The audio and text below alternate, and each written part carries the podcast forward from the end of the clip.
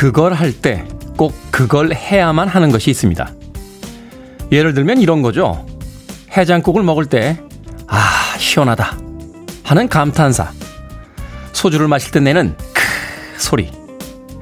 와인을 마실 때 잔을 흔드는 거나 파스타를 먹을 때 포크를 돌려서 국수를 마는 것.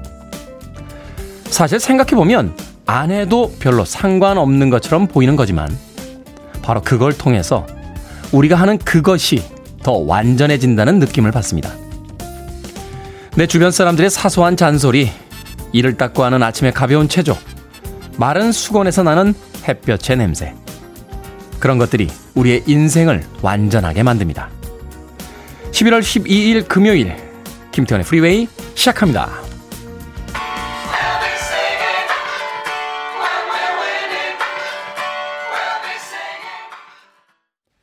영국의 사회파 그룹이죠. 세상을 향한 자신들의 메시지를 음악에 담아서 발표했던 그룹 첨바왐바의 Tubthumping 들으셨습니다.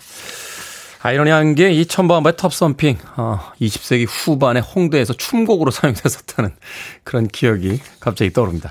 자, 이 곡으로 시작했습니다. 빌보드 키드의 아침 선택 김태훈의 프리웨이 저는 클 태 자 쓰는 테디 김태훈입니다.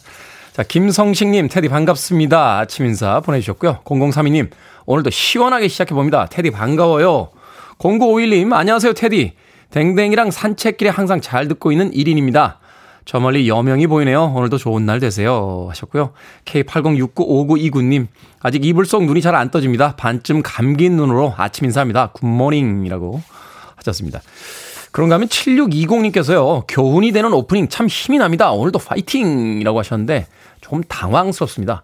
제가 누군가에게 교훈이 된다. 음. 학교 다닐 때 그런 교훈이 됐던 적은 있습니다. 선생님들이 항상 저를 이렇게 가르치시면서, 가르치시면서, 아, 쟤 봐라. 공부하는데 결국 대학 떨어지지 않니? 하면서 다른 사람들에게 교훈 삼아서 저를 거론하셨던 기억 나는데 제가 누군가에게 교훈이 되는 사람이다. 인생은 참 길고 재밌다. 하는 생각이 듭니다. 7620님. 자, 그런가 하면 6950님, 지금 진주는 개천예술제가 열리고 있습니다. 라고 지역의 소식 전해주셨고요. 김소윤님께서 굿모닝 태호님, 오늘은 허훈남 평론가님 오시는 날이라 들렀어요. 잠시요. 하셨습니다. 자, 2부에는 오늘 아, 영화를 소개해 주시는 신의 한수, 네, 허나몽 영화평론가, 이제 영화 전문 기자 나오는, 아, 그런 코너가 준비가 되어 있죠. 제가 교훈 이야기를 했더니 또 우리 민희롱 PD가 그건 교훈이 아니라 반면 교사라고 하는 겁니다. 하셨습니다. 아우, 지적질쟁이, 지적질쟁이. 오늘 두 시간도 그렇게 편할 것 같지는 않습니다. 험난한 두 시간이 예고되어 있습니다. 자, 여러분들 참여 기다립니다. 문자번호 샵 1061, 짧은 문자 50원, 긴 문자 100원, 콩으로는 무료입니다. 여러분은 지금 KBS 2라디오, 김태훈의 프리웨이 함께하고 계십니다. KBS 2라디오, yeah, 김태훈의 프리웨이.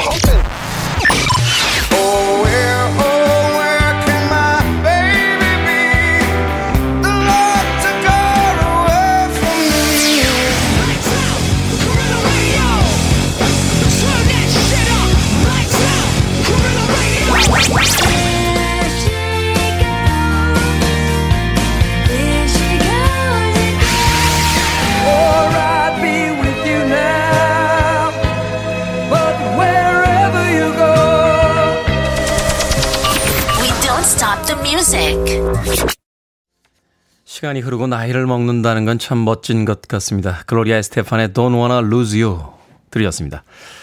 젊을 때는 이런 노래가 들리질 않았어요. 귀에 걸리지도 않았죠. 심심하고 재미없고 뭐 이렇게 느려 터진 노래가 있나 하는 생각을 했는데 이제는 이런 음악이 귀에 걸립니다. 그리고 그 음악이 들려주고 있는 사려 깊은 삶에 대한 이야기가 하나씩 하나씩 이해가 되기 시작합니다. 남미에 갔던 적이 있습니다. 멕시코와 쿠바에 갔던 적이 있는데, 야, 그 낭만적인 도시더군요. 사람들이 눈만 마주치고 음악만 나오면 그냥 길에서 춤을 춥니다. 1년 내내 예, 그 따스한 기온 속에서 사람들이 참 낙천적이다 하는 생각을 했던 적이 있는데, 그래서 그 따뜻한 기온이 참 부러웠던 그런 기억이 있는데, 기뻐하는 가을, 또 이 차가워지는 겨울에 우리는 좀 깊게 사색할 수 있는 기회를 제공받는 것 같아요. 늘 즐거운 인생도 좋습니다만 삶에 대해서 조금 깊게 생각해 볼 수 있는 이 가을과 겨울 충분히 즐겨봐야겠다 하는 생각 듭니다. 글로리아 스테판의 Don't Wanna Lose You 드렸습니다. 1386님, 테디 오늘 드디어 불금입니다. 이번 한 주 매일 반복되는 야근에 지쳐 있었는데 금요일부터 이번 주말 동안 집콕 해야겠습니다. 오늘 하루 화이팅! 이라고 하셨습니다. 주말에 집콕 하십시오. 집콕 하실 때는 음식도 하는 게 아닙니다. 예, 배달 음식 시켜가지고, 예. 요새는 뜨뜻한 장판이나 뭐 온돌 이런 얘기는 잘 안 하죠. 예. 그런 데서 주무시는 분들이 이렇게 많지 않으니까 침대 위에 누워서 예, 나의 분신과도 같은 리모컨을 들고 이틀 동안 한번 계속 게으름을 피워보는 겁니다. 제가 그 게으름에 예, 하나의 도움을 드립니다. 피자 한 판 보내드리겠습니다. 피자 한 판이면 이틀 정도 드실 수 있습니다. 혼자 예, 리모컨 들고 피자 한 판과 함께 주말 좀 게으르게 보내도 됩니다. 한 주 열심히 일했잖아요. 1386님. 7357님, 요양보호사로 한 직장에서 일한 지 7년 차입니다. 출근길 많은 힘이 됩니다. 화이팅! 이라고 하셨습니다. 제가 힘이 되는 게 아니라 요양보호사, 누군가에게 정말 힘이 되는 그런 일을 하고 계신 게 아닌가 하는 생각이 드는군요. 7357님, 아메리카노 커피, 예, 모바일 쿠폰 한 장 보내드리겠습니다. 커피 한 잔 드시고요. 누군가의 불편함 많이 도와주시길 부탁드리겠습니다. 자, 임현숙님, 테디 good morning입니다. 테디 목소리 들으려고 접속 했는데 폰을 보니 어제 엉뚱 퀴즈 당첨된 커피 쿠폰이 도착해 있습니다. 소소한 행복 만끽하는 아침입니다. 모닝 커피 한 잔하며 오늘도 즐겁게 청취하겠습니다. 하셨습니다. 저희는 진짜로 보내드립니다. 예, 말만 하는 방송이 아닙니다. 당첨이 되면 진짜로 보내드립니다. 오서보이님, 어제 한 번도 당첨 안 된 사람 보내면 당첨된다더니 되불었단께롱 출근길 에너지바인 테디님 함께요. 광주에서 무안으로 출근하는 승연맘 올림이라고 해주셨습니다. 자, 상품 당첨되신 분들, 아, 상품 받으셨다라는 확인 문자들 보내시면 정말 방송 진흥과 방송 부흥에 많은 도움이 될 것 같습니다. 예, 상품을 달라는 요구도 많이 해주시고요. 당첨이 되면 꼭 당첨됐다는 당첨 확인 문자도 부탁드리도록 하겠습니다. 자, 현정민님의 신청곡으로 갑니다. Boyzone, Picture of You.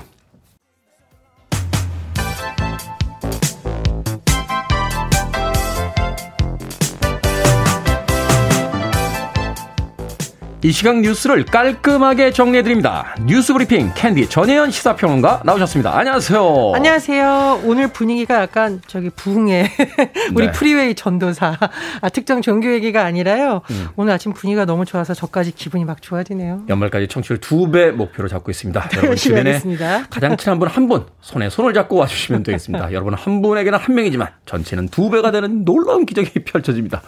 오늘 부흥 성회를 겸한 네. 자 프로그램 뉴스 브리핑으로 갑니다. 아들의 퇴직금으로 논란이 된 곽상도 의원 사직안이 가결이 됐습니다. 검찰이 곽 전 의원을 소환해서 특혜 의혹을 조사할 것으로 보인다고요?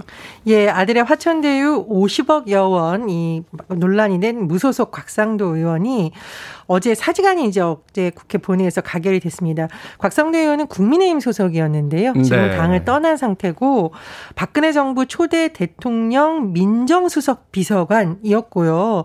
20대 국회에서부터 문재인 대통령의 아들이라던가 사위에 대한 의혹을 집중 제기해서 저격수라고 불렸던 인물이에요. 그렇죠. 굉장히 존재감이 뚜렷했었는데 정작 본인 아들의 화천대유 연루 의혹에 휩싸여서 결국 이번에 의원직까지 상실이 되게 된 건데 요. 자, 곽상도 전 의원이 이제 전 의원이 됐죠. SNL을 통해서 국민께 불편을 끼쳐 송구하다라는 입장을 밝혔지만 본인은 대장동 사업 화천대유와 무관하다고 강조했고 반드시 결백을 증명하겠다. 라고 주장을 했습니다. 그런데 이제 왜 결백 여부는 사실 지금 검찰 수사에 많이 좌우가 될 것으로 보이는데요. 국회의원은 불체포 특권이 있기 때문에 검찰이 사실 현직 국회의원을 소환해서 조사하는 것을 굉장히 신중했다 이렇게 전해지고 있거든요. 면책 특권이 있죠. 그렇습니다. 네네. 이제 면책특보, 불체포 특권인데 특히 불체포 특권이 이제 사라지게 된 겁니다. 음. 검찰이 곽상도 전 의원 수사 하는 것에 속도를 낼 것이라는 전망이 나오고 있고요. 이르면 뭐 다음 주 중에 곽상도 전 의원을 피의자 손분으로 소환할 것이라는 전망이 나오고 있습니다. 지금 여러 가지 뭐 의혹이 언론을 통해서 제기되고 있는데 검찰에서는 곽상도 전 의원이 화천대유가 참여한 하나은행 컨소시엄 구성에 도움을 주고 아들을 통해 50억을 받은 것으로 의심하고 있다. 이렇게 언론 보도가 많이 나오고 있는데 그러니까 이 50억 원이 정말 퇴직금이나 이런 게 아니라 혹시 뇌물 성격이 있는 거 아니냐. 음. 뭐 이런 또 의혹이 일다라고 하고요. 조금 더 살펴보면 대장동 사업이 본격화되던 지난 2015년 곽상도 전 의원이 대학 동문인 하나금융지주 김정태 회장에게 컨소시엄이 무산되지 않도록 부탁한 정황이 포착된 것이 아니냐 이렇게 좀 전해지고 있고요. 검찰이 최근 하나은행 컨소시엄 실무자 이모 부장을 불러서 곽상도 전 의원의 연루 여부 등을 조사한 것으로 또 전해지고 있습니다. 그리고 이제 곽상도 전 의원뿐만 아니라 최근 크게 논란이 됐던 것이 이른바 50억 클럽이라는 거잖아요. 이 정관계 로비 의혹 수사도 본격화될 것이라는 전망이 나오고 있고요. 박범계 법무부 장관이 최근 국회 법사위에 출석해서 한 발언을 보면 수사 대상에 박영수 전 특별검사와 음. 권순일 전 대법관이 포함돼 있다라고 지금 전해지고 있습니다. 자, 이와 별개로 화천대유 대주주 김만배 씨가 지난 4일 구속됐었고 남욱 변호사도 지금 구속된 상태인데 이 구속 기한이 오는 22일까지로 연장됐습니다. 네, 곽상도 이제 전 의원이 의원직을 이제 내려놓게 됨으로써 검찰의 수사는 이제 본격화될 것 같다 하는 소식이었습니다. 자, 요소수 대란과 관련해서 정부가 긴급 수급 조정 조치를 시행하기로 했습니다. 조치 내용이 어떻게 되는 겁니까? 예, 쉽게 생각하면은 정부가 유통망에 직접 개입해서 요소, 요소수 수급을 관리하겠다는 건데요. 요소와 요소수를 수입하거나 생산하거나 판매하는 기업들이 연말까지 매일 실적을 작성해서 다음날 정오까지 신고해야 되고요. 이 신고 항목을 보면 수입량, 생산량, 사용량, 판매량, 재고량 향후 두 달간 예상되는 수입량 등이 들어간다라고 합니다. 또 공급 물량과 대상을 지정하는 첫 조정 명령이 내려지게 됐고 중요한 거 요소수 판매업자가 납품할 수 있는 판매처 주유소로 한정이 됐습니다. 즉, 뭐 승용차라던가 승합차, 화물차, 건설기계, 농기계 이런 것을 이제 활용하시는 분들 한 대당 한 번에 주유소에서 최대 30리터까지 요소수 살 수 있고 특히 승용차는 최대 10리터까지만 구매 가능합니다. 이제 판매업자가 건설 현장이나 대형 운수업체와 직접 공급 계약 맺은 경우 이런 경우가 있을 겁니다. 이런 경우에는 예외로 인정이 돼요. 그리고 이 차량용 요소수 구매에서 요즘 가격 올랐다고 하니까 제3자에게 다시 판매하려는 움직임이 좀 네. 중고거래 플랫폼에서 일어나고 있다고 하는데 절대 안 됩니다. 그리고 대규모 폭리를 취하기 위한 만약 중고거래로 보이면 물가 안정법에 따라 처벌 대상이 된다라고 해요. 이번 조치가 연말까지 한시적으로 시행되는데 돌아보면 사실 우리 마스크 대란 때도 긴급 수급 조정 조치가 시행된 바 있습니다. 그렇죠. 어, 이런 제도가 또 얼마나 현장에서 효과를 발휘할지 지켜봐야겠습니다. 필요한 만큼만 사고 또 그것을 되팔아서 이득을 보려는 행위는 이제 범법이 될 수 있다 하는 내용 꼭 어, 참고하시길 바라겠습니다. 자, 실효성 논란이 꾸준히 있었던 제도죠. 청소년 심야 게임 금지 제도 10년 만에 사라지게 됐다고요? 예, 이것을 이제 일명 게임 셧다운제라고 하는데 이 게임에 재미있는 별명을 붙여놨더라고요. 무슨 네. 법일까요? 밤 12시만 되면 신데렐라? 아, 맞습니다. 신데렐라 법입니다. 예, 왜 그러냐면 이게 어, 지금 심야 시간 청소년의 게임 이용 접속을 제한하는 제도인데 밤 12시부터 아침 6시에 16세 미만 청소년이 아예 접속을 못하게 하는 제도였거든요. 근데 이것에 관한 청소년 보호법 개정안이 국회를 통과하면서 내년 1월 1일부터 이런 제도가 이제 아예 폐지가 되는 겁니다. 이게 2000년대 초반에 워낙 게임 중독이 사회적 문제였기 때문에 이 제도가 도입됐고 어, 만 16세 미만 청소년이 자정부터 오전 6시까지 PC게임 아예 이용할 수 없도록 규제를 했는데 이게 문제가 된 것이 뭐냐면 두 가지입니다. 하나는 우리나라에서 지금 게임 산업이 굉장히 어, 성장하고 있는 산업이죠. 뭐 전 세계에서 뭐 최고 수준의 게임 그렇습니다. 산업을 미래 먹거리 산업인데 네. 이 게임 산업에 너무 부정적인 낙인을 찍는다는 불만이 제기되었었고 두 번째는 실효성 문제입니다. 이 PC 온라인 게임 접속할 수 없게 한다고 해서 못 하느냐 그건 아닙니다. 휴대폰으로 다 하잖아요. 예, 모바일 어. 게임 하죠. 뭐 1인 미디어 방송 있죠. 온라인 동영상 서비스 환경이 다 변했는데 PC 게임 접속 못 한다고 하는다고 과연 실효성이 있겠느냐라고 논란이 됐고요. 특히 우리 초등학생들에게 엄청난 인기를 끌었던 게임 마인크래프트가 네. 이 셧다운제 영향 때문에 아예 우리나라에서 성인용 게임으로 전환이 됐었죠. 그래서 아. 이 제도가 본래의 취지를 넘어서 어, 다른 쪽으로 운영되는 건 아니냐 폐지해야 된다는 목소리가 계속 났었고 이번에 청소년보호법 개정안이 통과되면서 제도가 폐지가 됐습니다. 다만 법이 개정되면서 이제 청소년 게임의 과몰입을 예방하기 위한 학교 내에서 뭐 교육과 보호자 상대 정보 제공 등을 강화하겠다고 정부에서 밝혔는데요. 물론 뭐 긍정적인 측면도 있고 부정적인 측면도 있을 겁니다. 다만 또 청소년들을 보호하기 위한 교육 제도는 많이 강화돼야 될 것으로 보입니다. 청소년 심야 게임 금지 제도도 금지 제도입니다만 저녁 9시나 10시쯤 되면은 공부 금지 제도 좀 있으면 좋겠어요. 어, 너무 젊은 청소년들 새벽까지 공부시키는데 자야 되는 거 아닙니까? 그 시간에?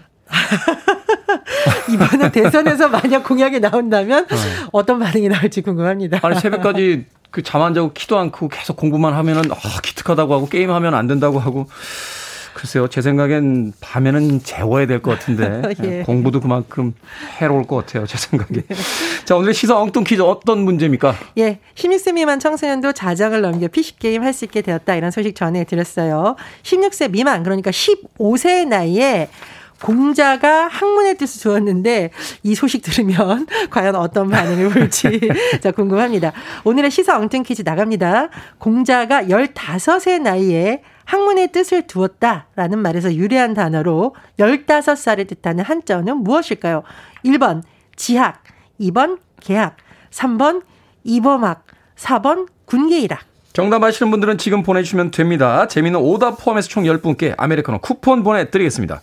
공자가 15세 나이에 학문의 뜻을 두었다 하는 말에서 유래된 단어죠. 15살을 뜻하는 한자어는 무엇일까요? 1번 지학, 2번 개학, 3번 이범학, 4번 군계 일학 되겠습니다. 문자번호 샵 1061, 짧은 문자 50원, 긴 문자 100원, 콩으로는 무료입니다. 뉴스 브리핑 전혜연 시사평론가와 함께했습니다. 고맙습니다. 감사합니다. 아이들 때는 운동장에서 놀아야 되는 거 아닙니까? 한동안 응원가로 쓰였었죠. 토니 바셀, 미키.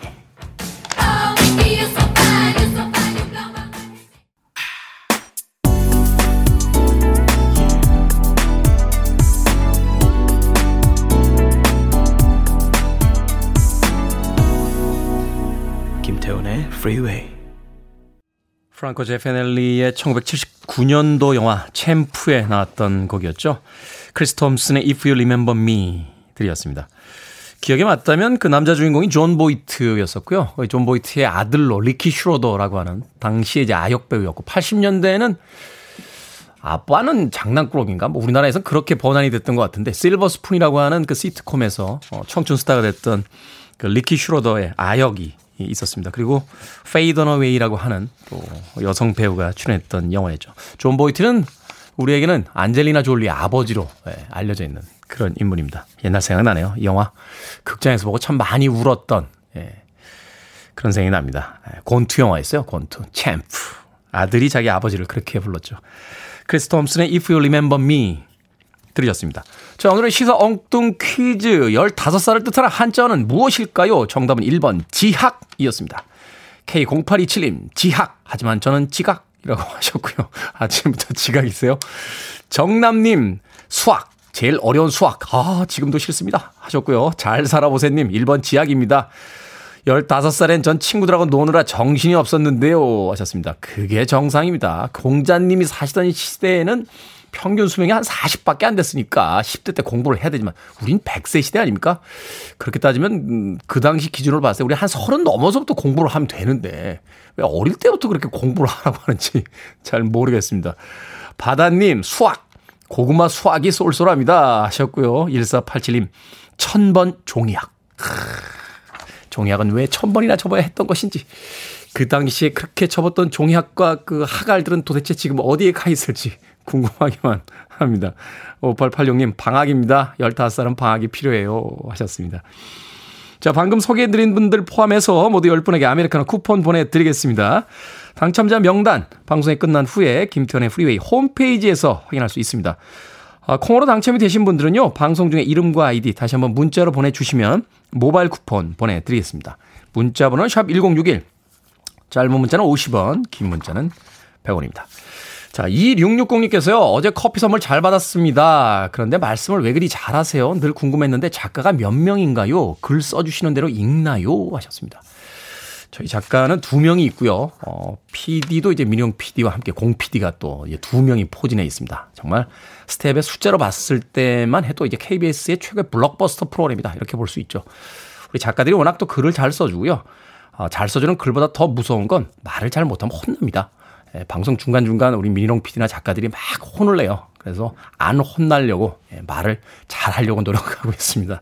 2660님, 궁금증에 대한 해소가 됐는지 모르겠네요. 자, 펄젠의 음악으로 갑니다. 64년도에 프랭크 윌슨과 카발리어스가 아, 불렀던 음악을 리메이크했습니다. 펄젠, Last Kiss.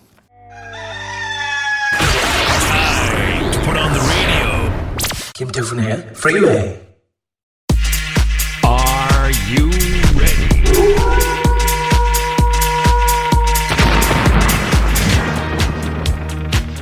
이 아침 길을 모아 모아 모아서 결정은 해드립니다. 신세계 상담소.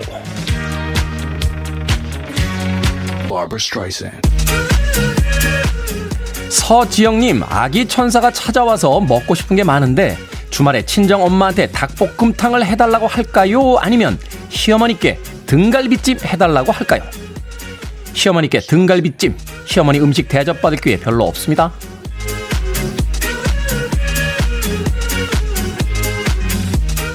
9388님, 부수입이 생겼는데 아내에게 말할까요? 아니면 비밀로 할까요? 비밀로 하세요. 부수입의 부자는 남편 부자입니다. 믿거나 말거나.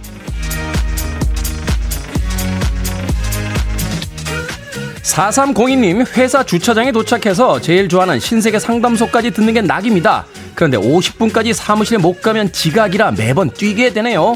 신세계 상담소 다 듣고 뛰어갈까요? 아니면 상담소 안 듣고 여유있게 걸어갈까요? 그냥 휴대폰에 콩 까세요. 걸으면서 들을 수 있습니다.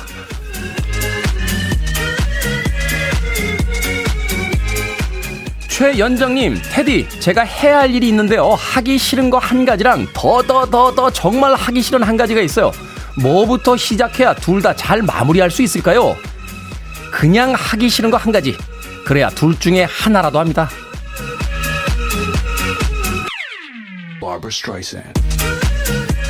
방금 소개된 분들에게 선물도 보내드립니다. 이렇게 고민 해결 원하시는 분들 모든 고민 보내주세요. 문자번호 샵 1061, 짧은 문자 50원, 긴 문자 100원, 콩으로는 무료입니다.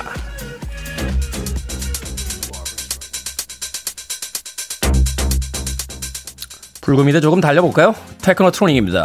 Up the Jam. You're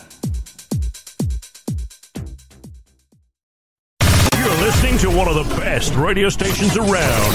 You're listening to 김태훈의 Freeway.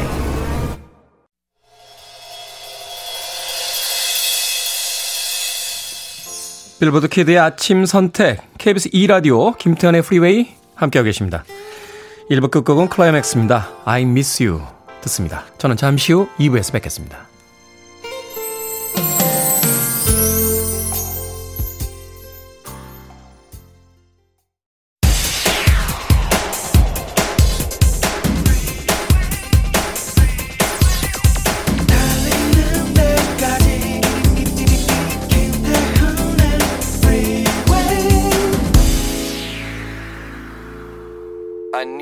Arms around me. I need to feel your touch.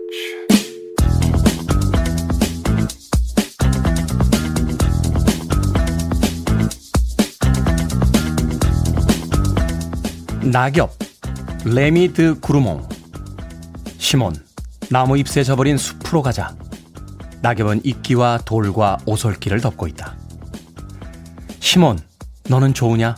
낙엽 밟는 소리가. 낙엽 빛깔은 정답고 모양은 쓸쓸하다. 낙엽은 버림받고 땅 위에 흩어져 있다. 시몬, 너는 좋으냐? 낙엽 밟는 소리가. 발로 밟으면 낙엽은 영혼처럼 운다. 낙엽은 날개 소리와 여자의 옷자락 소리를 낸다. 시몬, 너는 좋으냐? 낙엽 밟는 소리가.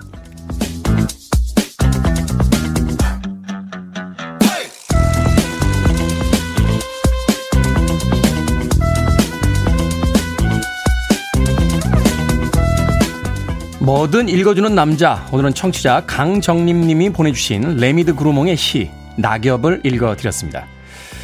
예전엔 낙엽 쌓인 길을 바삭 소리 내면서 걷는 걸 좋아하셨다는데요. 이젠 아까운 마음에 밟지 못하신다고요. 바짝 말라 땅에 떨어진 낙엽은요, 오가면서 열심히 밟아줘야 잘게 부서지고 거름이 돼 땅으로 돌아갑니다. 아까워하지 말고 열심히 바스락거리며 밟고 가을을 누려보는 건 어떨까요? 저도 이번 주말엔 아스팔트 말고 땅 위에 쌓인 낙엽 좀 밟아봐야겠습니다. 이제는 정말 가을을 보내줘야만 할 때니까요.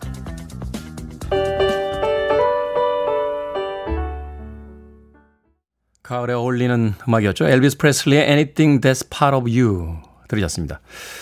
우리나라에선 차중락신가요? 어, 낙엽 따라 가버린 사랑이라는 어, 번안곡으로 어, 또 불러서 유명해졌던 그런 음악이기도 합니다.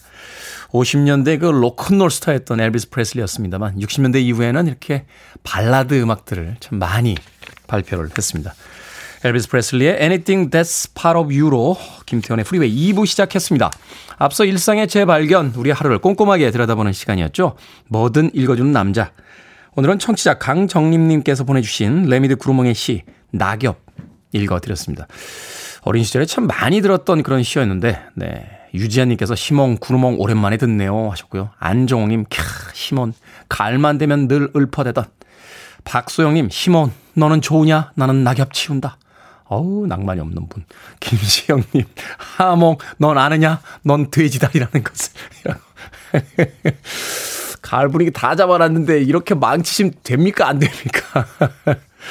최미숙님, 진짜 주말에 예쁜 카페라도 가야겠어요. 테디가 부채질을 자꾸 하네요. 하셨습니다. 자, 가을이 짧습니다. 이제 겨울의 문턱에 와 있습니다. 아, 늦지 않았습니다. 이번 주말이라도 가을 만끽하시길 바라겠습니다. 자, 뭐든 읽어주는 남자, 여러분 주변에 의미 있는 문구라면 뭐든지 읽어드립니다. 포털 사이트에 김태훈의 프리웨이 검색하고 들어오셨어요. 청취자 참여라고 쓰여진 부분 누르시면 게시판이 나옵니다. 홈페이지 게시판 이용해서도 참여하실 수 있고요. 말머리 뭐든 달아서 문자로도 참여가 가능합니다. 문자번호 샵 1061, 짧은 문자는 50원, 긴 문자는 100원, 콩으로는 무료입니다. 오늘 채택되신 청취자 강정림님께 촉촉한 카스테라와 아메리카노 두 잔 모바일 쿠폰 보내드리겠습니다. I want it. I need it. I'm desperate for it. Okay, let's do it. 김태훈의 Freeway. 20세기에 나왔던 팝 음악들 그중에서도 빌보드 차트를 중심으로 선곡해드립니다. 두 곡의 음악 이어서 듣고 왔습니다. Rage Against the Machine의 게릴라 라디오 그리고 액션 피겨 파티의 액션 피겨 파티까지 두 곡의 음악 이어서 들으셨습니다. 사실 이 두 곡의 음악은 이어질 만한 음악은 아니죠. Rage Against the Machine은 굉장히 그 진보적인 가사를 내뱉는 어, 헤비메탈과 이 랩을 접목한 20세기 최고의 락밴드 중에 하나였습니다. 이 잭 드 라, 드 라 로차라고 하는 그 강한 보컬리스트 그리고 톰 모렐로라고 하는 아주 멋진 기타리스트에 의해서 만들어진 팀이었는데 이어진 액션 피겨 파티의 액션 피겨 파티는 일종의 라운지송, 파티송 같은 그런 음악이었어요. 그럼에도 불구하고 이 두 곡의 그 그루브감이 아주 멋지게 한 곡처럼 느껴집니다. 자, 레이지 어게인스트 머신의 게릴라 라디오 액션 피겨 파티, 액션 피겨 파티까지 두 곡의 음악 이어서 들려드렸습니다. 최상수님, 출근합니다. 전 둘레길 걷고 있습니다. 다들 좋은 하루 되세요. 하셨습니다. 아, 출근 전에 둘레길을 걷고 있다고. 출근 전에 이렇게 여유를 어, 만끽할 수 있는 거 참 좋죠. 아침에 30분, 저녁에 30분인데 24시간에 있는 그 시간들 중에서 그 30분 내기 참 쉽지 않습니다.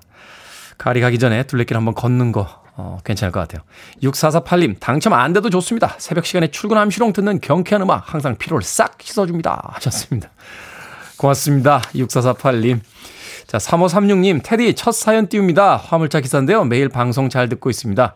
오늘 17번째, 17년째가 되셨군요. 17번째 결혼 기념일 축하해 주시고요. 예쁜 딸, 멋진 아들 낳아주고 못난 남편과 살아준 아내, 써니에게 고맙고 사랑한다고 전해주세요. 용이가 하셨습니다. 와. 결혼 17년 되셨는데, 써니에게 용이가. 네. 17살 때 쓰는 편지. 나오는 이름들 아닙니까? 써니에게 용이가. 라고 하는. 그때 기분으로 아직도 행복하게 잘 살고 계신 것 같네요. 3536님, 음, 롤케이크 보내드릴게요. 저녁에 들어가실 때 롤케이크 가지고 가족들과 함께 오늘 엄마 아빠의 17번째 결혼 기념일이야. 라고 자랑하시길 바라겠습니다. 자, 박정칠님, 테디 노래가 너무 좋네요. 오늘 아침부터 마음이 뭉클합니다. 친구가 1년 전에 어렵게 돈을 좀 빌려달라고 하더라고요. 솔직히 안 받을 생각하고 빌려준 건데 통장에 오늘 입금되었습니다. 너무 큰 힘이 됐다고 장문의 문자까지 친구가 잘 풀려서 다행입니다. 박정칠님. 돈보다도 멀어졌던 친구가 다시 돌아온 듯한 그런 기분이 들겠죠. 이 방송 듣고 있는 제 친구들도 많을 겁니다. 아, 기다리고 있다. 응? 기다리고 있어. 아직까지 너희들을 포기하지 않았다. 언젠간 돌아올 거라고 믿어. 응? 얼마 된다고 그러니. 박정칠님, 참 지인에게서 이렇게 돈 꺼달라는 어, 소리를 들을 때가 있죠. 그러면 그 돈보다도 어, 사람들을 혹시 잃지 않을까 걱정이 될 때가 있습니다. 박정칠님의 그 용기 있는 어, 행동도 박수받을만 하고요. 1년이나 지났는데 그 돈을 다시 갚으면서 친구에게 문자를 보내준 그 친구의 우정도 대단하다는 생각이 듭니다. 두 분 오래 함께 하시라고요. 역시 우정엔 치킨이죠. 치킨 한 마리 보내드립니다. 다리는 두 개입니다. 하나씩 나누시길 바라겠습니다. 박정칠님 콩으로 오셨는데요. 샵 1061로 이름과 아이디 보내주시면 저희들이 모바일 쿠폰 보내드리겠습니다. 짧은 문자는 50원, 긴 문자는 100원입니다. 식스펜스 넌더 리처입니다. There she goes.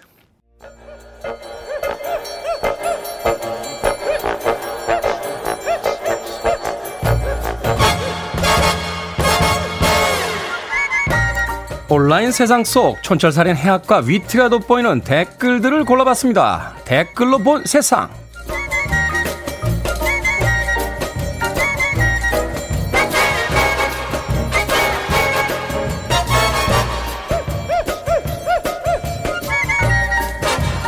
첫 번째 댓글로 본 세상. 출시된 지 수십 년이나 지나 단종된 올드카. 누군가에겐 고물이지만 자동차 마니아들에겐 보물과도 같은데요. 전국 각지를 돌아다니며 부품을 구해 직접 복원하는 수고도 마다하지 않는답니다. 자동차 업체들도 이런 흐름을 읽고 컨셉카를 선보였는데요. 1975년에 출시됐던 포니에 이어 1986년에 출시된 1세대 그랜저가 전기차 버전으로 공개되기도 했습니다. 제조사는 양산 계획은 없다라고 밝혔는데요. 여기에 달린 댓글들입니다.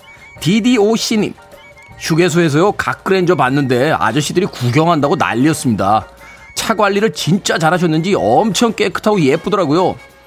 스토리 라이프님, 창문 내릴 때 돌려서 내리게 만들어야 진정한 감성 차죠.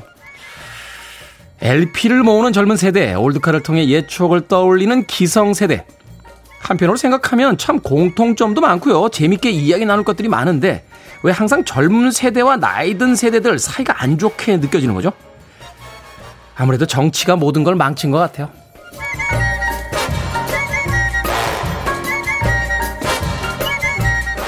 두 번째 댓글로 본 세상. 스페인에 사는 한 여성이 올린 병아리 영상이 조회수 1,500만 회를 기록했습니다.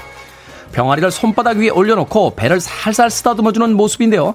삐약거리며 돌아다니던 병아리는 눈꺼풀이 점점 무거워지더니 몇 초 지나지 않아 두 발을 쭉 뻗고 깊은 잠에 빠졌습니다.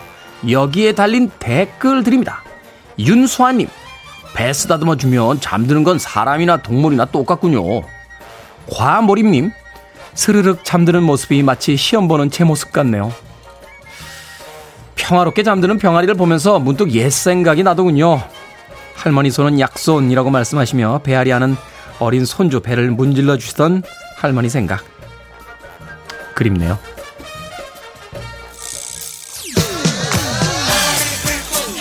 (911입니다) Party People Friday Night Freeway.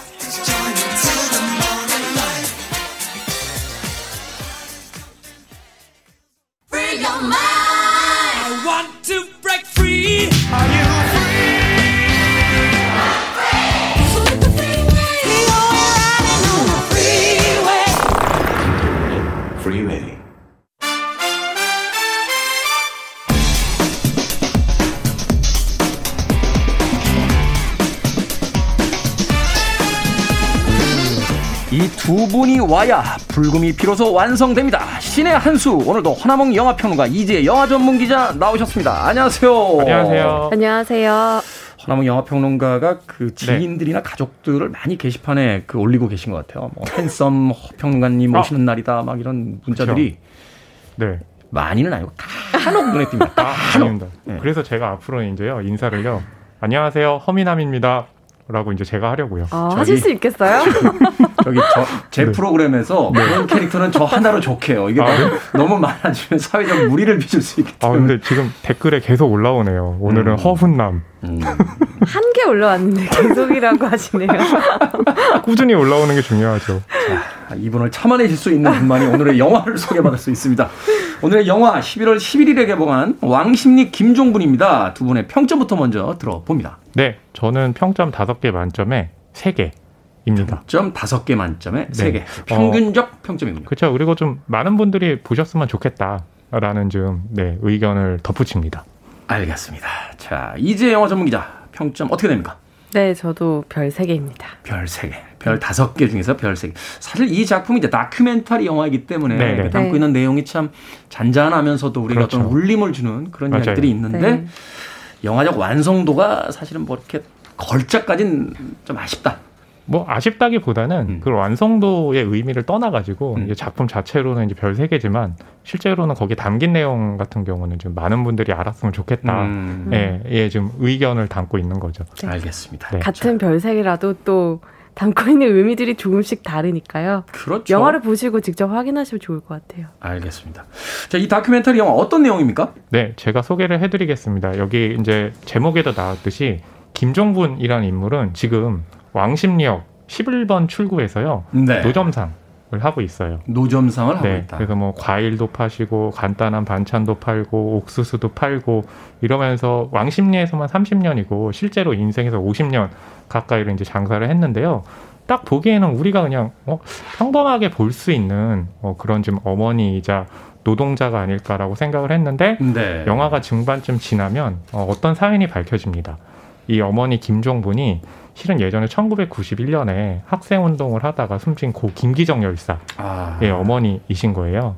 그래서 그 어머니에 대한 이야기를 이제 풀어가는데 그러니까 우리에게는 지나갈 때 이렇게 보는 어, 분들이라고 생각을 했는데 실은 어떤 사연이 있었던 거죠. 그래서 그 사연을 통해서 김종분이라는 인물을 조망하는 그런 다큐멘터리입니다. 우리가 이렇게 익숙한 그 거리를 이렇게 지나가다 보면 거기 참 많은 사람들이 어떤 자신만의 세계와 자신만의 일들을 하고 있는데 그쵸. 그걸 네. 그냥 뭉뚱그려서 하나의 풍경처럼 이렇게 의식하지 못하고 지나갈 맞아요. 때가 있잖아요. 근데 바로 그런 풍경 속에 묻혀 있는 소소한 네네. 어, 평범한 사람들이 가지고 있는 그 이야기들 그렇죠. 그걸 통해서 지난 시대와 지금의 시대를 이제 쳐다보게 되는 그런 맞아요. 다큐멘터리다 네. 볼수 있겠군요. 네. 처음에는 뭐 다큐멘터리 영화까지는 생각을 안 했었고 음. 네.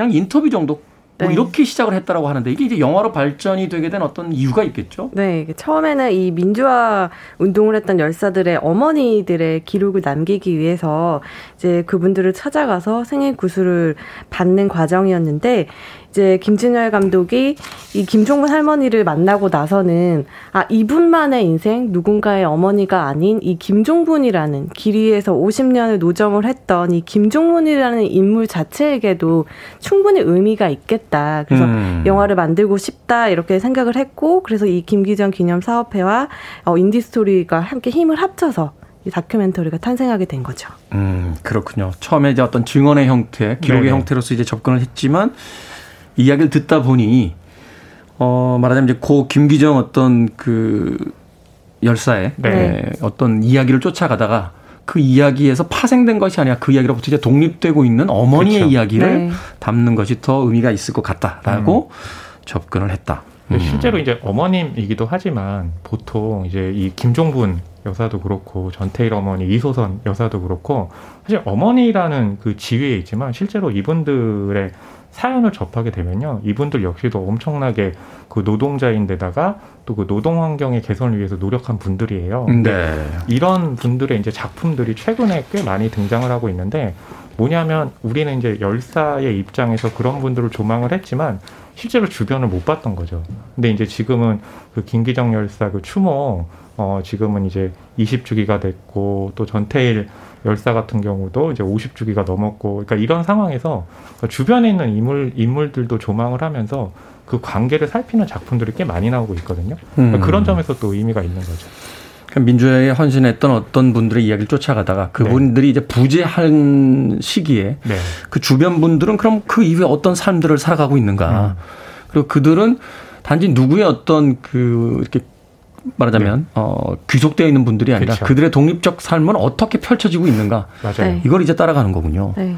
우리가 말하자면 이제 보지 못했던 어떤 시각으로 음. 어, 새롭게 이제 세상을 보여주는 건데 이 고 김기정 열사는 1991년 5월에 이 노태우 정권 퇴진 시위 도중에 예, 경찰의 과잉 진압으로 압박 질직사한 당시에 성균관대 불어불문학과 재학 중인 학생이었습니다. 그렇죠. 김진일 감독이 이제 이 영화의 어떤 그 다큐멘터리 감독을 맡았는데 이 영화에 대한 어떤 나름의 변이 있었을 것 같아요. 네. 어, 김기정 어, 김진열 감독께서는 이 김종분 여사, 김종분 할머니를 시작으로 이제 김종분 여사 일상을 따라가다 보면 자연스럽게 잃었던 딸에 대한 이야기가 나오잖아요. 음. 그것으로 통해서 당시 김기정 열사를 비롯해서 젊은 청춘들이 벌였던 민주화 운동 얘기도 할 수 있고 그 당시 시대를 또 읽어낼 수도 있고요. 무엇보다 이 김종분 할머니는 여러 가지 역할이 있잖아요. 뭐 어머니의 역할도 있고 또 가장으로서의 역할도 있고 장녀로서의 역할도 여러 가지가 있는데 현재 어떻게 살고 있는지가 이 감독님한테는 가장 중요했다고 해요. 네. 어, 김기정 아, 김기정 열사의 어머니 일 뿐이 아니라 이 왕십리의 터줏대감으로서 늘 일하실 때 보면 영화 안에서도 나오지만 혼자 계시는 모습이 없어요. 늘 주변에 사람이 있고 늘 뭐 김치를 함께 담근다던가 밥을 해준다거나 아니면 뭐 하다못해 뭐 만 원이라도 빌려주신다거나 이런 식으로 계속 주변 사람들한테 나누고 베푸는 모습을 보여주는데 그 모습이 혼자 있지 않고 다 함께 더불어 가는 그 모습을 보면 결코 김기정 열사가 했던 그 민주화 운동과 맥이 다르지 않다라는 걸 발견할 음. 수가 있거든요. 그런 면에서 훨씬 더 김정근 할머니를 일상을 들여다 보면 결국 또 딸의 얘기 딸의 뜻이 보인다 보인다라는 점이 있는 거죠. 그러네요. 그 한 여성의 삶을 들여다보면 그 여성의 삶 속에 우리의 시간, 음, 음. 역사 그리고 우리 사회 여러 가지 것들이 다 담겨져 있다라는 맞아요. 그런 생각을 해보게 되네요. 음악 한 곡 듣고 와서 어, 본격적으로 영화에 대한 이야기 나눠보도록 하겠습니다. 헬란 레디의 음악 골랐습니다. 아, 이 음악도 여성에 대한 찬가로서 사용되죠. I am woman.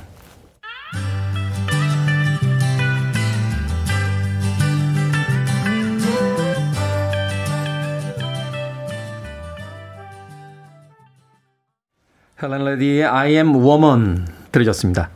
빌보드 키드의 아침 선택, KBS 2라디오, 김태훈의 Freeway, 신의 한수, 허남웅 영화평론가, 이제 영화 전문 기자와 함께 다큐멘터리 영화 왕십리 김종분에 대해 이야기 나누고 있습니다. 자, 단순한 어떤 인터뷰 혹은 기록을 위해 찾아갔다가 결국은 장편, 다큐멘터리 영화로 만들게 된 작품이 바로 이 왕십리 김종분인데 먼저 이 감독에 대한 소개를 좀 해주시죠. 원래 이제 다큐멘터리 감독으로 알려진 분인가요? 네, 원래는 사회부 기자 출신이었는데 네. 어, 정수훈 감독의 다큐 압록강에서 만나는 사람들을 보고 감명을 받아서 이제 다큐멘터리 일을 시작했고요. 어, 좀 가장 유명해지기 시작했던 작품이라고 하면 여성 빨치산의 일생을 다룬 잊혀진 여전사를 시작으로 2015년도에 세월호 참사를 다룬 나쁜 나라로 큰 주목을 받았습니다. 음, 말하자면 이제 사회의 어떤 그 자신의 이야기를 전하는 네. 또그 관심을 어떤 환기시키는 그런 어떤 참여적인 이제 소재들을 주로 다뤘던. 네.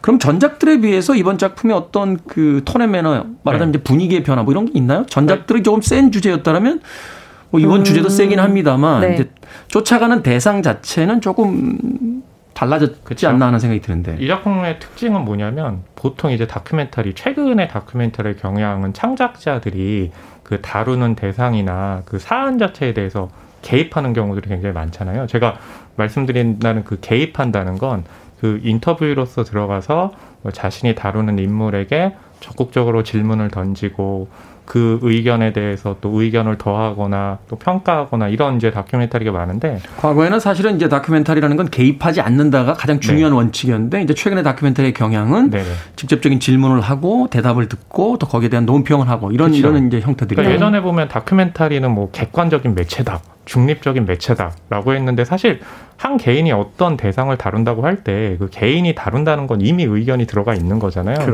그래서 중립적이 될 수 없으니까 이제 예전에 그런 의견들이 있었는데 그래서 왕십리 김선붕 같은 경우는요. 그 창작자 뭐 연출자라든지 사실 개입을 잘 안 하고 뭐 인터뷰도 질문도 많이 던지질 않아요.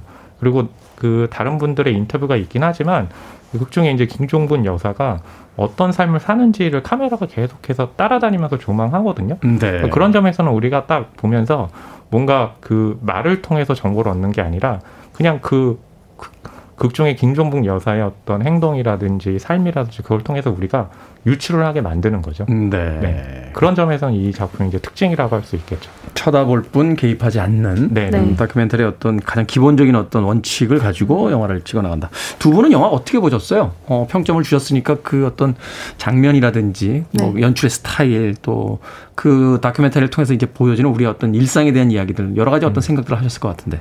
저는 이 다큐멘터리의 카메라가 계속적으로 이 김종근 할머니의 손을 클로즈업을 자주 하거든요. 정말로 말 그대로 그 할머니의 두 손으로 손끝이 다 닳도록 가족들을 먹여 살린 그런 손이라는 것을 클로즈업에서 계속적으로 얘기해 주는 얘기해 주듯이 그렇게 보여주는데 저는 그 손이 보여주는 그 힘이 굉장히 컸던 것 같아요. 음. 이 영화가 개입하지 않고 좀 한 발짝 뒤에서 이렇게 할머니의 삶을 조망을 하는데 많은 사람들이 얘기를 하고 할머님도 얘기하시지만 그 어떤 말보다 그 손톱이 다 다른 그 손이 주는 이야기가 저한테는 굉장히 크더라고요. 음. 그런 다큐멘터리였던 것 같아요, 저에게는. 긴 이야기가 필요한 것이 아니라 음. 뭐 우리가 흔히 뭐 박지성 선수의 발이라든지 네. 발레리나의 어떤 그 음, 발, 뭐 이런 것들을 통해서 그가 얼마나 열심히 자신의 일을 해왔는가를 네네. 보여주는데 음. 바로 이 왕십리 김종분에서는 그 할머니의 손을 통해서 그런 이야기를 그렇죠. 전달하고 있다. 저 같은 경우는 좀한 장면을 예를 들어 서 설계를 해드리면 마지막 장면이 뭐 이건 스포일러가 아니니까 네. 그 김정군 여사가 노점상을 하는 그 앞에 건물이 있었는데 그 건물이 재개발하는 모습을 보여줘요. 음. 그러면서 이제 영화는 끝나는데 그 얘기는 뭐냐면 그 고 김기정 열사의 일 같은 경우는 과거형이 됐지만 사실 그때 과거형의 일이 끝난 게 아니라 계속 현재 진행형으로 진행이 되고 있고 어 예전에는 민주화를 위한 그 계속해서 개선을 요구했다면 요즘에는 재개발 이슈 같은 경우가 또 굉장히 많이 힘들게 하잖아요. 네. 그러니까 그런 부분으로 전이가 됐다 라는 것을 이제 이 영화가 마지막에 보여주거든요. 그러니까 음. 계속 그 노동자라든지 학생이라든지 우리를 힘들게 하는 그런 그 사회 환경들이 있기 때문에 또 이것들이 아직은 변하지 않았다. 그렇다면 우리는 무엇을 해야 될까라는 것까지 또 이 영화는 전달을 해주더라고요. 스포일러 아닙니까? 아닙니다. 제가 봤을 때 지금, 지금 다 얘기해 주신 것 같아요. 아, 아니에요, 그러면, 아니에요. 그러면 극장에 누가 갑니까? 아니에요. 이건 저의 생각이고요. 아니 주제까지 지금 다 이야기해 주셔서 아, 마지막 아닙니다, 장 아닙니다. 영화에서 마지막 장면을 얘기해 준다는 건 가장 금기시 되는 거 아닙니까? 아 금기시는 아니고 저는 네. 이렇게 봤으니까 여러분들은 좀 다르게 볼 수 있다. 그리고 어, 저는 말이 없으셔서 아, 내가 너무 말을 감동적으로 해서 먹먹해 하시는구나. 라고 아니, 생각했습니다. 아니 그 스타워즈에서 다스베이더가 루크 스카이워커의 아빠라고 얘기하는 거랑 네. 크게 다른 게 아니잖아요. 엄청 다르죠. 왜 저러니까? 이번 007 No Time to Die 제가 마지막 장면 말씀드려요? 아 그건 아니죠. 저도 얘기 안 하죠. 네. 그럼 안 아, 되잖아요. 근데 이 영화는 마지막 장면이 중요하지가 않아요. 아, 지금 가장 중요한 장면이라고 아니에요, 아니에요. 설명해 주시고 네. 나서 지금 너무 안 몰렸으니까 드렸어요. 네. 넘어가도록 해야 될 것 같아요. 그렇습니다. 네. 자 그런 스포일러적인 장면 말고 네. 네. 여, 영화에 우리가 조금 오래 더 시선이 머물러졌으면 좋겠는 그런 음. 장면들이 있을 것 같은데 그 장면을 하나씩만 더 소개를 좀 해주시죠. 저는 그 김종분 할머니가 그 딸을 잃고 나서 이제 민주화 운동을 운동을 하는 딸의 또 수많은 동료들이 있는 자리에 가서 연설을 하시던 음. 과거의 영상이 있는데 네. 거기서 이렇게 말씀하시더라고요. 자기는 열심히 돈만 벌면 된다고 생각해서 열심히 일했는데 그게 아니더라. 딸을 잃고 나서 보니까 이제 여러분이 못다한 민주화의 꿈을 끝까지 이루길 바란다라고 응원하는 영상이었는데 네. 어, 그 말이 참 슬프면서도 굉장히 큰 힘을 가졌다라고 느껴지더라고요. 딸의 죽음을 슬퍼하는 것 이상으로 어떤 변화를 이루어줬으면 하는 바람과 함께 딸의 죽음으로 인해서 세상을 보는 지평이 달라진 거잖아요. 심지어 김종문 열사는 그 대선 당시에 노태우 대통령을 투표했다라고까지 지금 이 다큐멘터리 안에서 말을 하고 그 이후에 내 삶이 많이 바뀌었다고 말씀을 하시거든요. 그런 부분들이 이 장면에서 확 드러났던 것 같아요. 음, 삶의 변해던 모습들이 어디서 오는가라는 이야기를 또 그 자리를 통해서 참 그런 이야기들은 누구나 할 수 있는 이야기인데 거기에 힘이 실릴 수 있는 것은 그가 어떻게 살아왔는가에 대한 어떤 삶의 맞아요. 무게가 네. 있어야지만 그 말에 진정성과 힘이 실리는 건데 바로 그런 부분들을 이 다큐멘터리가 아, 말하자면 보여주고 있다 그쵸. 이렇게 볼 수 있을 것 같네요. 허남 영화 평론가는 네. 그 건물이 재개발되는 마지막 장면 말고 또 장면이 있습니까? 어, 네 있는데 또 스포일러가 될것 같은데. 뭐 그 장면보다 충격적이긴 하겠습니까? 아니, 그렇지는 않고요. 네. 보통 이제 그 국정의 김종분 여사가 김기정 열사 딸에 대해 얘기할 때 보통은 정말로 이제는 좀 잊힌 것 같은 상황처럼 말씀을 하시는데요. 중간에 그 김기정 여사 딸의 그 묘지를 찾아갈 때요. 갑자기 그 묘지에 엎어지면서 우시는 장면이 있어요. 그러니까 네. 뭐냐면 오래전의 일이지만 자기 피부치가 그렇게 먼저 갔다는 것에 대한 아픔은 사실은 끝나는 일이 아니잖아요. 평생을 살면서. 슬픔은 사라지는 것이 아니라는 그렇죠. 거. 네. 그러니까 가슴에 묻긴 하지만 묻는다고 해서 그게 새어 나오지 않는 건 아니잖아요. 그래서 저는 그 장면이 주는 어떤 느낌 자체가 어, 굉장히 좀 그러니까 울컥하게 만드는 장면이 돼가지고요. 예, 기억에 남습니다. 그 장면도 감독이 가장 중요하게 만들어 놓은 장면 아닐까? 네. 또 다큐멘터리니까요. 중간에 나온다. 네. 마지막에 나오지 않아요. 중간에 나오기 때문에 중요한 장면이 아니다. 어, 아니요. 그런 건 아니지만요. 어, 이러다가 제가 중간에 나가야 될 것 같네요. 여기서. 자, 두 분의 영화에 대한 한 줄 평. 사실은 제가 영화 이야기가 조금 무거울 수 있어서 네네네. 네, 그렇게 이야기를 좀 해봤습니다. 두 분의 한 줄 평 부탁드립니다. 네. 저의 한 줄 평은요. 여기 어머니가 아니라 노동자가 있다. 라고 좀 말씀드리고 싶어요. 음. 항상 누군가의 어머니로 계속 이렇게 정의 지어지다가 이 작품을 보게 되면 한 개인으로서 보여지거든요. 그래서 저는 그런 점을 좀 예, 강조하고 싶어가지고 예, 이렇게 한 줄평 했습니다. 어머니라는 모습으로서 뭉뚱그려질 수 없는 그렇죠. 어, 우리 사회에서의 어떤 위치에 있는 한 인물을 네네. 이 영화가 보여주고 있다. 맞아요, 맞아요. 자, 이제 영화 전문 기자. 어머니의 삶이 지켜낸 딸의 뜻으로 하겠습니다. 삶은 계속된다라고 이야기를 해주신 것 같습니다.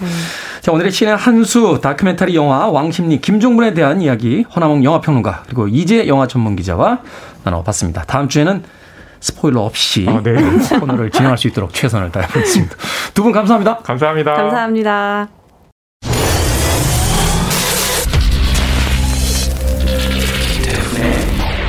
Freeway.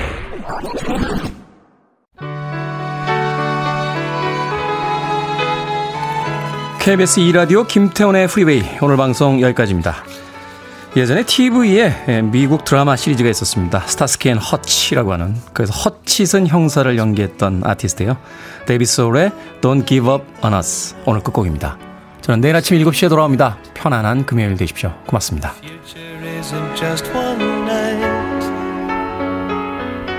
It's written